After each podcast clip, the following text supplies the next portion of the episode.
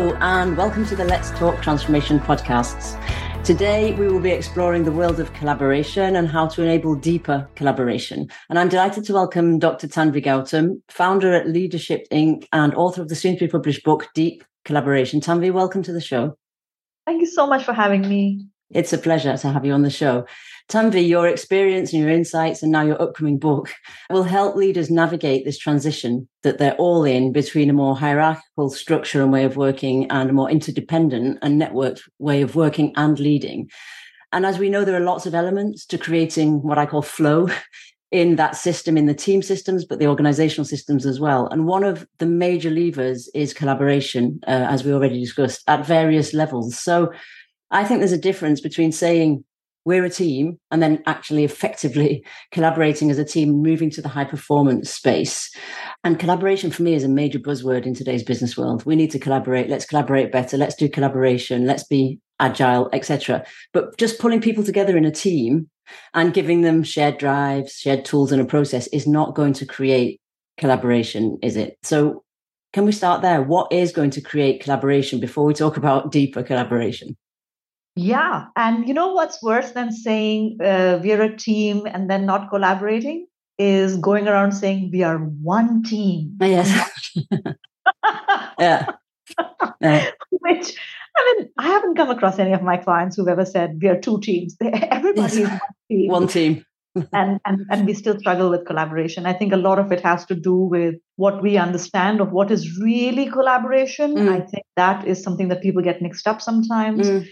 I also think that there are certain prerequisites for making sure that there is collaboration. I call it the collaboration infrastructure. Mm-hmm. The infrastructure means, you know, do your people have the tools, the resources, the the talent, mm. and yet that is the minimum viable, non-negotiable part of the team's conversation. So people put all the infrastructure together mm. and then go forth and collaborate. Well, not going to happen. So, but there are teams where even that is missing. So let me not kind of pretend like it doesn't matter. It does hmm. matter. Mm.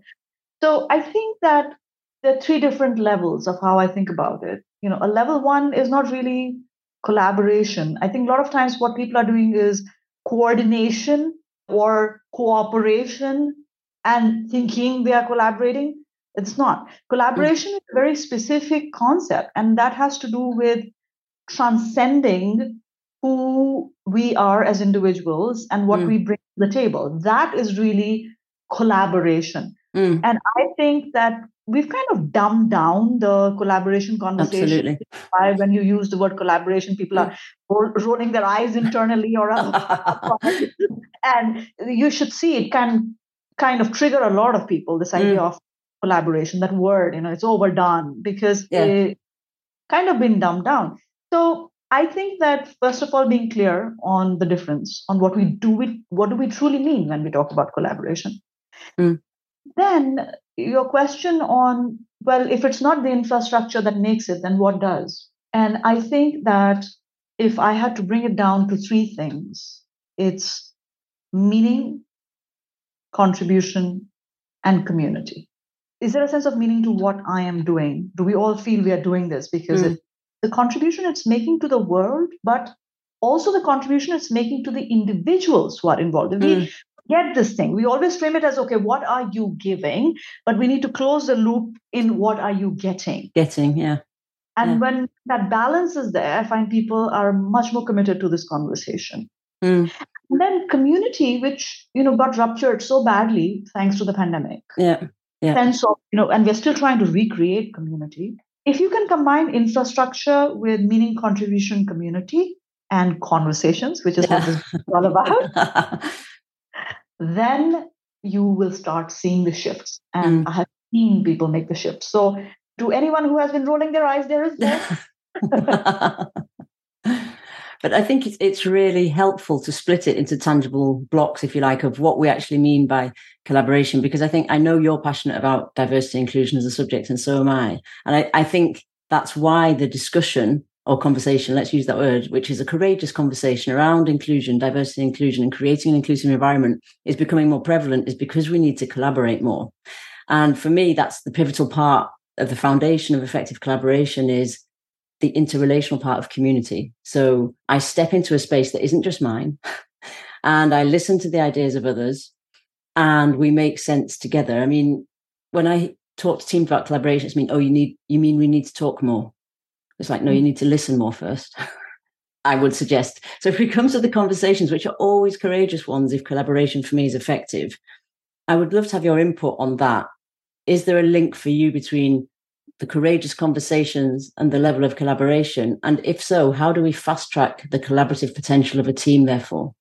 Yeah, no, you're absolutely right. And I think diversity and inclusion thing, part of it is community, but part of it also is also contribution.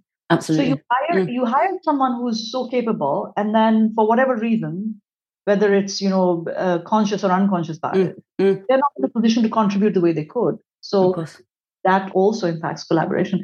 I think that the quality of the conversations determine the quality of the culture and they determine the quality of our performance. It starts mm. there, mm. and conversation is as much about talking as it's about listening. So you're absolutely mm. right.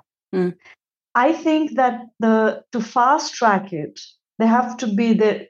I like to use this acronym. I tell them put them in a cart.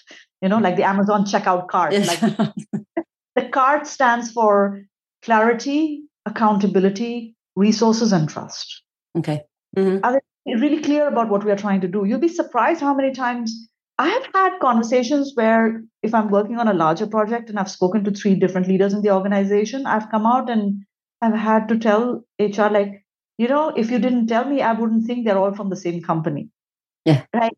Such divergent mm. views on where they think they're going. And yes, of course, if you're in marketing and I'm in IT, I do expect a different slant, but at least our landing point should be, you know, matched. Yes. So I, mm. the clarity is missing many times. Mm. Yeah. And then everybody's supposed to be this collaborative person, but how do we create accountability in the system? Absolutely. That nothing kills collaboration faster than this, this was not my piece, that was your piece, and you know, you know or right. you know, yeah. having, having, to pull the weight of someone who wasn't working or whatever else, right? Mm. So accountability and resources, like we discussed, mm. the infrastructure and all mm. that, and the trust part of mm. it. Mm. So I think I'm saying the same thing in a slightly more tangible form because if you're trying to fast track something, these are the bare minimum things you need to look at is yeah. clarity, accountability, resources, and trust. That takes things up a level. It does, and often in blame culture, which is oh, it wasn't me, it was you, it wasn't my budget, it was his, etc., or hers, etc. It's the lack of accountability, and I think flatter ways of working, sort of more networked ways of working, people think it's going to be easier, but ironically, you have to be even clearer about particularly individual accountability, but also collective accountability. And that's why I love the idea in your book of the five conversations, because conversation is what doesn't happen. so there, there aren't there aren't conversations and people aren't listening to what's being said and what isn't being said, which is really important for me, which you come to in your five conversations. Before we go there, yeah. I really want I cannot agree more in what you're saying that we assume flat, therefore easier. yeah.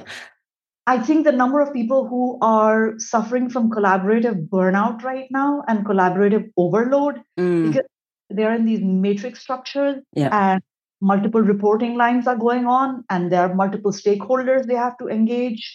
And with the business models being realigned you're expected to be collaborative but you're not always supported to be collaborative. Mm. the skill set the mindset the culture of collaboration is missing. So you know if you just change structure and dotted lines and straight lines and then expect that it will happen it, yeah. it doesn't. In fact it goes in the other direction because it's it's really messy and and that's the reason why this this book came along because i was like okay can we sit down and just need to talk about i don't care who's reporting to whom and where are they coming from but is are we all on the same page to begin with around a few different things? And then we hmm. can navigate from there. So you're right flat is actually much more difficult. Yeah and ironically people think oh I, I won't have a boss i can do what i want i hear all these things but it's essentially to come back to your acronym that i really like it's shifting the cart that's what you're doing you're shifting clarity. It's not as clear. You're shifting accountability. It's not as clear about accountability. Resources are allocated differently.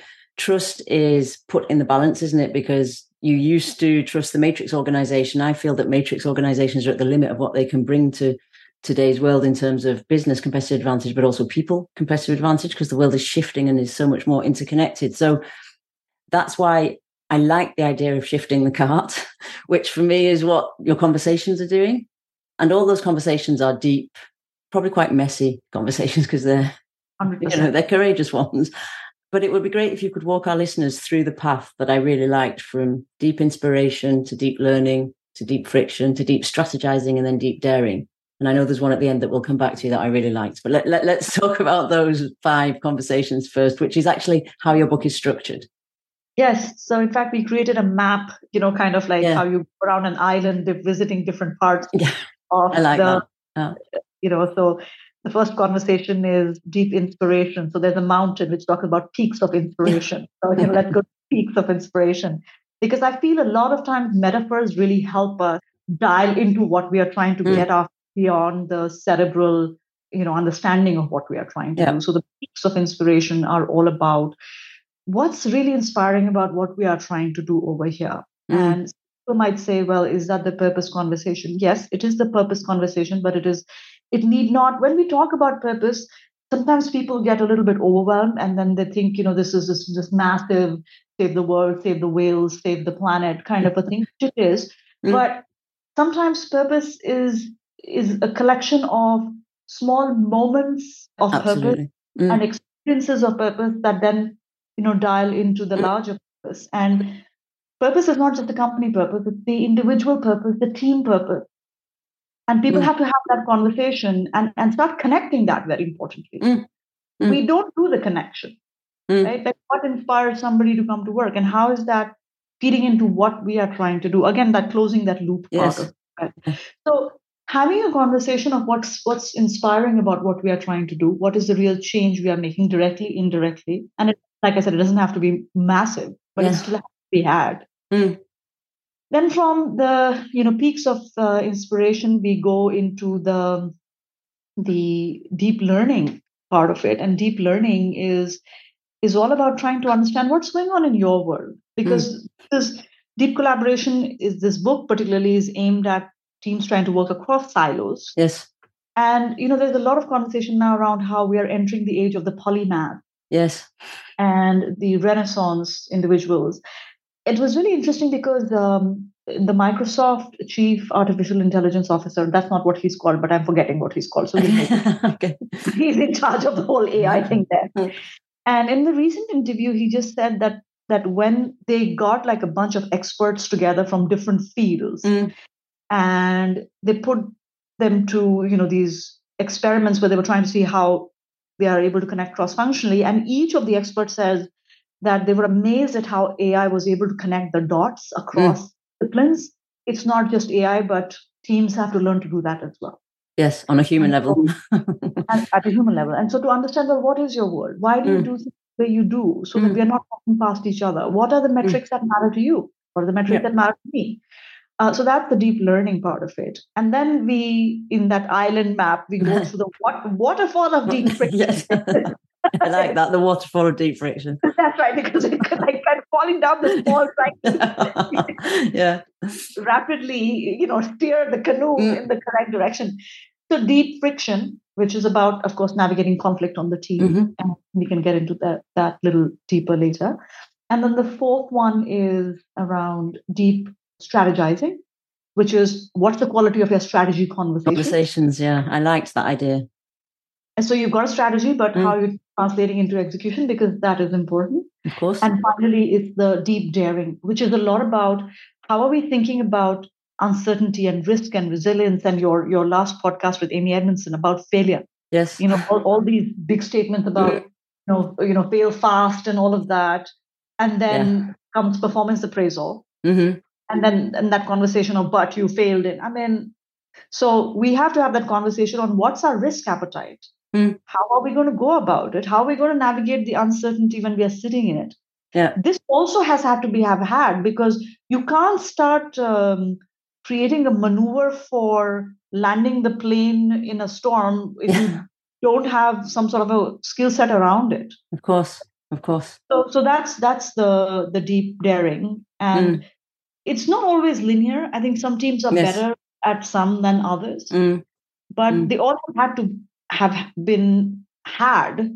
Yeah. Whether it's we spend, you know, we're quite dialed into inspiration, but we keep tripping over on deep friction, or we are pretty good at solving conflict on the team, but when it comes to risk we all kind of tend to back off so where how do we get the innovation piece so it's not linear and it's not mm. prescriptive in terms of how much time you should spend at one place or the other mm. Mm. but just make sure you've been through the island yes of deep collaboration yeah absolutely and you know these process we're not linear beings are we we're not binary beings which is part of the issue but so if I go through that, let's just go through it in a sort of linear fashion to the end, which is the last bonus conversation that you put in of deep introspection, which yeah. I really like. And it's also something we touched on with Amy Edmondson around failure and psychological safety and how we create these conditions. It starts on the inside always, which is why these conversations are so challenging, but need to be so intentional. And what I really liked about your approach is yes, it's a journey, that's very clear, and it's not linear, but it's also very intentional so even if, even if these conversations are uncomfortable, it's really intentional. So the last bonus conversation of deep introspection, can you tell us a little bit about more about that? So why it's the bonus conversation and a little bit more about the constellation principle that I, I really liked. Right. So the self introspection piece is because you know it is always so easy to find a problem with somebody else or something else yeah if only my boss would, or if only the people in finance would, mm. or whoever the other is that you're looking mm. at. And I think as leaders and as team members, we don't sit and ask, how am I coming in the way of what is going on? It's that that famous song that's uh, going around, right, uh, of Taylor Swift. It's me. Hi, I'm the problem. It's me. Um, yeah. yeah. I'm not going to break into song because that wouldn't be very nice, Jess. but I know the one you mean. yeah, I think maybe I should create like a playlist to go with the book. Well. that would be that would be very cool, isn't it? Like Deep Daring could have the "I'm a Survivor." yeah. yeah, you could have a playlist. So it's you know, uh, I'm the problem. It's me. Mm. It's understanding how our own socialization, our own framing of the issue may be the reason why collaboration is becoming difficult and it's mm-hmm. always hard to look at oneself because every, like everybody has these ideas in their heads about what collaboration mm. should look like the deep constellation principle it was actually inspired by this article by boris groysberg he had many many years ago written this thing about how when companies hire stars from another organization mm. they expect that this high performing individual will come in and they'll be the you know really impactful person but that didn't always happen. And their analysis was, and, and Boris is a professor at Harvard Business School, for those of you who may not know him. His analysis was people are successful because they have a network around them mm. that is scaffolding the way they are going about the work that they are doing. Mm. And so when I'm thinking about introspection, I think a lot of time what derails it is we think about us as the stars who are, you know, making things happen, mm. contribute, but in particularly in cross-silo collaboration, we are not looking for a star. We are looking for a constellation. Yeah. And just like a constellation in the sky used to guide other travelers, is that constellation that has to has to guide people who are on the mm. team, the, the the work you're doing with the clients, etc. Mm. So stop thinking of yourself as the brightest star in the galaxy and start thinking of yourself as what's the constellation we are trying to form here. Yeah. Uh, and and that's that's what's uh, the constellation principle. And once that clicks, mm. it becomes a completely different conversation. And I have to confess that that chapter was written because there was a time in my life where I had no idea what a constellation principle was. I was amongst the people who would roll their eyes on collaboration, like, come on. it's, a, so it's a bit of a coming home chapter for me. It's yeah. like, it's interesting that I'm writing an entire book on this when I began exactly at the other end of the spectrum. So if I can make that shift, I think other people can. And and mm. principle is to inspire you to start thinking of yourself mm. as part of the collective. Mm, but that's the inspiration, isn't it? I'm imagining that's why you're writing this book is to operationalize that experience that you mm-hmm. didn't believe in at the beginning and that can now help leaders tangibly get hold of either three pillars or five conversations or something that can allow them to navigate complexity with their teams around the moments that matter, which are always around conversations for me. Mm-hmm. So I think, you know, the bold idea of saying to yourself as a leader, okay, I'm going to intentionally have difficult conversations and I'm going to have them regularly about collaboration. You know, that's that's quite a different leadership stance, isn't it, from today's this is what we need to do, these are the outcomes, how do we get there?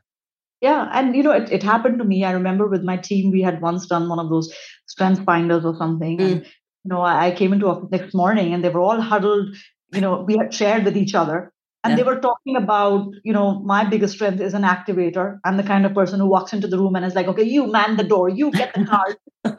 like, and and a strength overdone is a weakness and so some people were like oh you know we can end up feeling like our ideas are not being heard and i said that's not me i mean i always listen to everybody's ideas uh, that can't be correct and whereas my first instinct was to get defensive i had to also pause and say now what if mm. that just might be true and if that is how they are experiencing me which is not how i want to come across no then what needs to shift within me because that's not how i want to come across mm-hmm.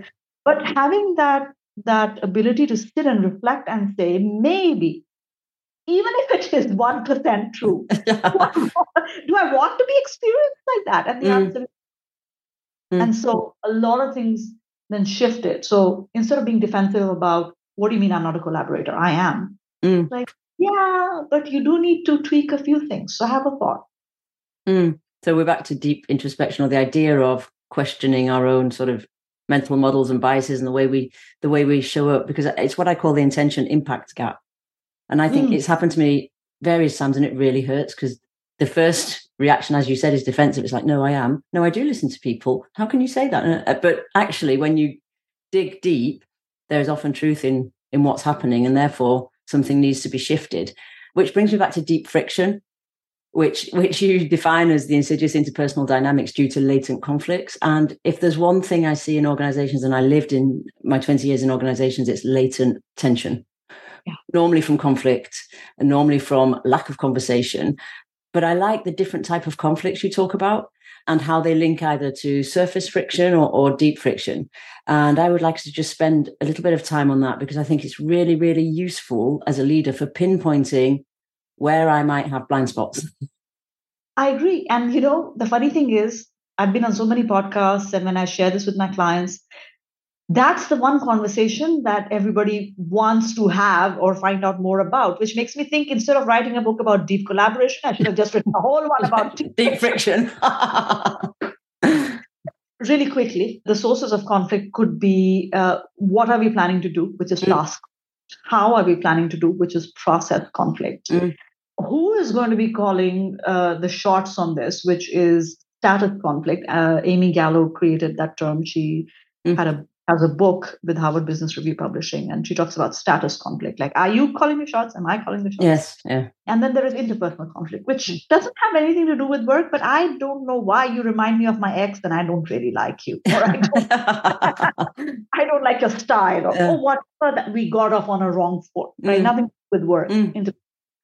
Now, I think what happens is that these these conflicts are inevitable. If you have a group of people working together, there is mm. going to be conflict, and mm.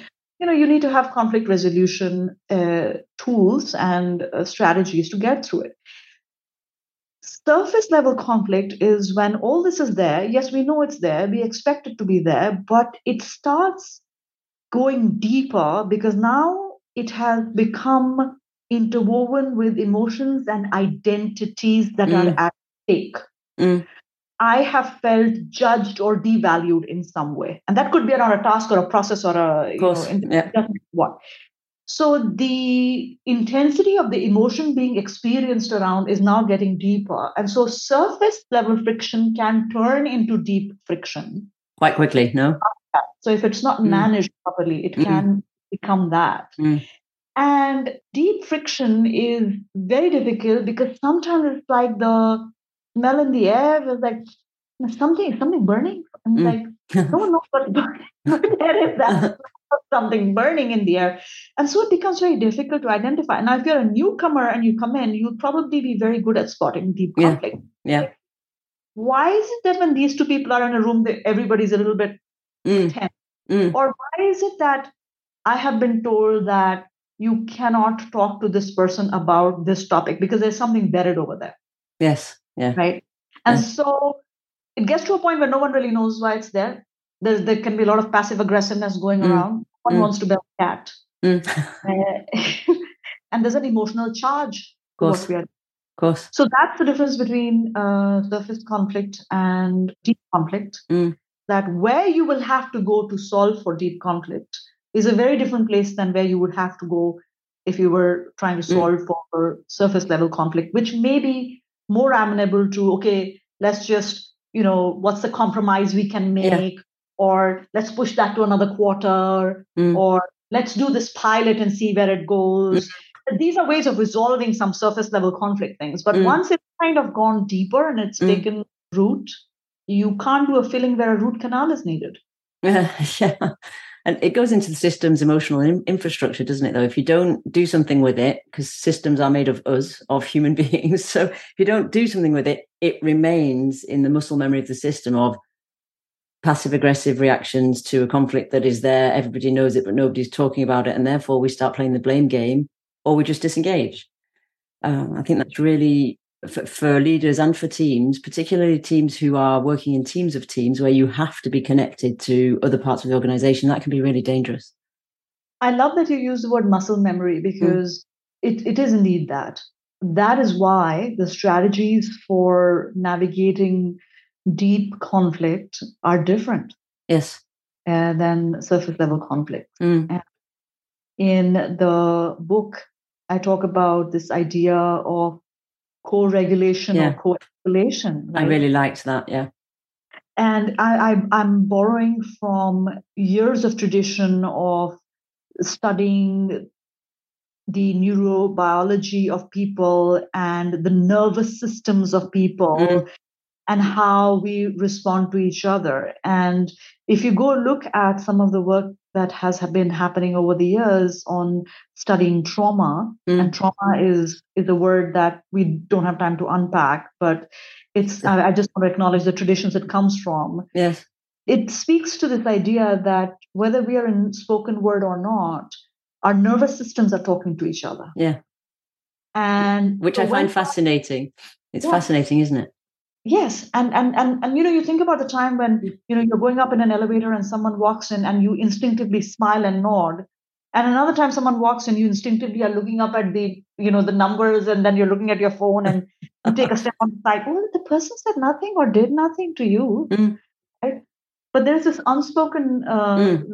we we energetically, uh, and you know all this is now starting we're going to see more of this coming into the workplace as we talk about human centered organizations. Mm. How do you know something is a human or not now that there is artificial intelligence? Because I have a physical body which artificial intelligence doesn't. Yes. right. And so you got to pay attention to my wiring, mm. and my wiring is containing within it mm. these what you call muscle memory or the nervous tension mm what it feels like when I'm sitting with somebody. So, co regulation is about me recognizing that your nervous system is getting agitated, and how do I kind of co regulate with you that brings both of us down? Mm. And sometimes it's a simple statement like, listen, I hate what you're saying, but I can't disagree why you are feeling like that. Mm. I completely get it. Mm. Right. And that just kind of takes away from the charge of what's going on in the moment mm. and brings people down to kind of co regulate with each other versus co escalate. You know, oh, you think I'm mad? Let me show you yes. what mad like. Okay. okay? Yeah, you yeah. have no mad mm. like, oh, really? Show me what you got. Now that's an escalation, right? Mm.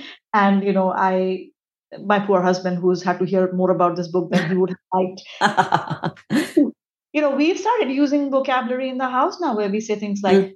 "This is getting escalated. Let's mm. not let's not go there." Because mm. we can both of us are kind of you know getting riled up about something, and and it's mm. greatly mm. so. Mm. So somebody has got to break that cycle, and that co-regulation, and and I think communities of co-regulation and organizations where we are signaling to each other, yes, uh, that it's it's yes there is tension, but we need to be talking about it in a way that's constructive. So I'll give you another quick example. Like with one of my clients, we actually had a conversation in the senior leadership team on how how does escalation and your nervous system uh, getting riled up show up, mm. and it shows up in different ways. Like for some people, they said, "Oh, I tend to shut down. Like I'm just not going to engage. Mm. Not going to do it." Mm. Others are like, "Well, I'm going to use every trick in the trade, every data point I have, every case study that there is, every market forecast that I can find to prove to you that mm. I am, you know, I'm the person who has the right answer. And so sometimes it's it's conversations about, well, how do you show up when you feel like it's escalating? Mm. And how can I help you co-regulate versus co-escalate? And that's mm. a difficult place to go yeah. because you have to be very you have to almost be open about the shadow side of you that comes out yeah. when something like this happens and that's a much more advanced conversation but aren't we supposed to have more advanced conversations now because for everything else there is ai yes exactly that's the part that will keep us relevant as humans absolutely yes. yeah but i think just noticing what we notice about our triggers and and how we show up but but it's not a conversation that people readily have and, and i I completely understand why. But what I like about the co-regulation and co-escalation is the co bit. So it's the shared accountability of, because very often from that defensive place, it's like, my boss always does that. He or she always says that to me. And he or she knows that it makes me feel like, uh, but they still say it. But we all have a part of responsibility. And that's why I like the co, the mm-hmm. co part, because it's clarity again. It's being clear that this is a process that both of us are in and both of us contribute to and therefore we both escalate it or we both regulate it and i yeah. think that concept uh, which is you know something that really stood out to me for the, from a leadership perspective because of this interconnected way of working there isn't enough understanding i don't think or acceptance of co collective accountability and collective responsibility and of course mm-hmm. you can't have that unless you have psychological safety so or should I say that's my school of thought. So when I read about co-regulate, co-escalate, and put it back into the journey of deep collaboration, all the different things we've talked about, I think that there are our listeners will be thinking, ah, thinking of situations going, oh yeah, I could co I could co-regulate that, or that was something where it was co-escalated. Because I think that's the part that's missing today. And we, we don't have time, unfortunately, to go to the deep strategizing idea, which also picks up on alignment and, and this idea of mutual understanding of strategy. But can I come to a question that is a little bit more personal, um, Tanvi? What what's the most transformative thing you've learned, or your most transformative experience from this particular book, from the research, from the insights, and from writing this particular book? I think that it's the book was a distillation of a lot of experiences that I had, yeah. which then went into the book. And for me, one of my ahas was how each of these conversations are a tapestry. Yep. It's one thread weaving into the, the other. So if we have had a deep inspiration conversation and I understand what's your inspiration for where you're going, chances are our deep friction uh, navigation abilities will be better because I have an I have an insight into you that I didn't mm. otherwise have. Or if I have done the deep learning part of it and I understand the demands of your function or your roles or the metrics you're after, then deep strategizing conversations become that much easier hmm. because mm. now I'm not just thinking to the word we were using mutuality mm. of just my interest, but your interest mm. as well.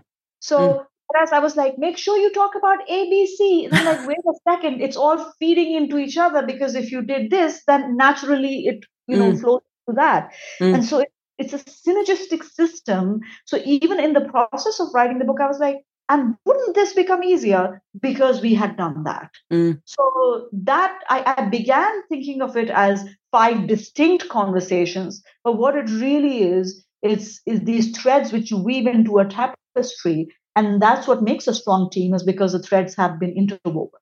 Mm, I, I, love that analogy of a tapestry and the, the questions that spark those conversations, which I would invite my listeners to read the book. At, at, the end of each conversation, there are questions to spark a conversation that you give us, which are really helpful. So time is running, but before we close the podcast, would you have a final recommendation or call to action for our listeners who are thinking, mm, okay, maybe maybe we're not collaborating as effectively as I thought or as I would want to? I think the first step, which is what we spoke about in the bonus conversation, is acknowledging that mm. you may not be getting it right and that there is a reason you're not getting it right. It's not because you're a bad person or the other person is a bad person or the world is out to get you. Mm. It is that collaboration is inherently tough. Mm. Right? And once once you acknowledge that to yourself, you know draw a line on whatever has been till date and say if we were to truly approach this from a fresh perspective where would we be starting and that's when you come and get the book mm. and that's why at the end of each chapter there are these sparks of questions which are like and you can make up your own there's nothing to say that you can't add but mm. a good jumping off points those questions and and you know reflect on it as individuals and then reflect on it as a team and it will be interesting as to to what ends up coming i have seen company cultures transform because people mm. have been through these five conversations excellent thank you i'm going to leave our listeners with that around sparking conversations that they don't necessarily normally have Tanvi, thank you for coming and sharing your insights and your book and your thoughts. Where can people find out more about your book, you, and what you do? Uh, well, thank you for asking. They can go to uh, leadersupgraded.com. Okay. Because everybody likes an upgrade in life, in flight, in a hotel. So leadersupgraded.com forward slash deep. Okay. Um, and that's where the information about the book is. That's where we also have a download, which is 10 strategies to, inclu- uh, to increase your influence across silos. Okay. You know, 10 Excellent. things that you can adopt right away and of course you can also uh, you know get the book and there are some fabulous book bonuses and i'll let you go there but leadersupgraded.com forward slash deep or come on linkedin and say you found me on susie's show and then like yay. Okay super thank you. And i will put those links in the show notes so that people can find them more easily. Thank thanks you. once again Tanvi. Thanks for a great conversation. Thank you for having me